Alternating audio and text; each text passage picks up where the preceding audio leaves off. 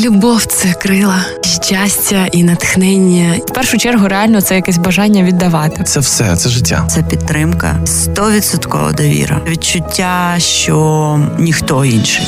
Зірковий проект до Дня Святого Валентина. Гештег кохання ексклюзивно щобудня на радіо Львівська хвиля.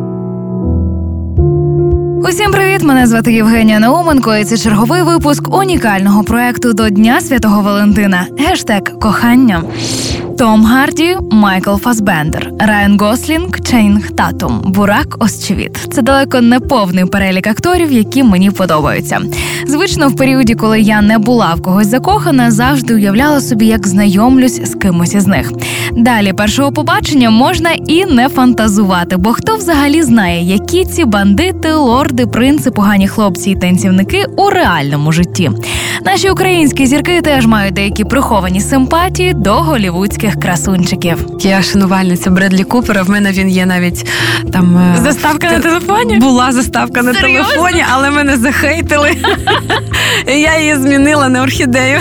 Ну Бредлі мені не, не перестав подобатися. Ну він крутий, він ще ж козиріг, і я ж теж козиріг. І мене хлопці з бенду підколюють, кажуть, Злата, от уявляєш собі, живе Бредлі Купер там собі в Америці і навіть не знає, що він подобається такій прекрасній дівчині. Ну, Треба йому якось Вони кажуть, запиши відеозвернення. Я така, смійтеся, смійтеся. Якщо Злата Огнєвіч не наважилася поки що надіслати відео Бредлі Куперу, то Гайтана була трошки сміливішою. Вона написала своєму кумиру листа. Коли я була маленька, я була закохана в Майкла Джексона. Мені здавалось, що ми з ним будемо дуже гарно виглядати разом. І я навіть написала для нього листа, але ніколи не відправила.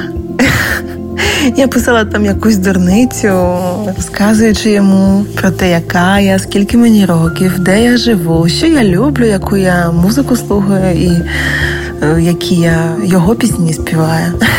А от хто для Івана Наві є уособленням жіночого ідеалу. Для мене жінка, скажімо так, в творчості всього мого життя це була Моніка Белучі.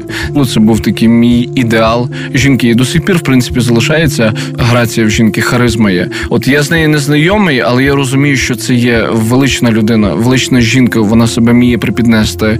Е, В неї є шарм. Ти можеш не настільки там круто виглядати, але внутрішнє твоє я може ті всі мінуси перекрити. Оксана Муха була справжньою фанаткою одного дуже відомого співака. У мене був один кумир, це е, Бон У мене були навіть його навіть його плакати. У мене були касети. Е, я мала відеокасети з його кліпами. Я вивчала всі його пісні, перекладала на українську мову, вчила їх на пам'ять. Ось і я собі щось думала, що от у мене колись буде такий високий, зеленооко, голубокий блондин. Патлатий такий. А насправді мій чоловік був темноволосий з голубими очима невисокого зросту. Меловін вирішив не заглядатися на голівудських, а придивитися до наших українських зірок. Чи не Кароль? Зрозумів це нещодавно. Завжди заглядувався, знаєш. Чи ж таки подобається чи ні? Ну подобається чи ні? Фронтмен гурту антитіла Тарас Тополя надавав перевагу реальності, а не фантазіям. Тоді на екранах Шерон Стоун з'явилася в нашій пострадянській країні. Тоді я вперше побачив Пенелопу Круз, е, Анджеліну Джолі і багато багато інших загальновідомих актрис, але я ніколи не був у них закоханий, тому що для мене кохання завжди було трошки більше ніж спрага до красивого обличчя чи тіла з телевізора.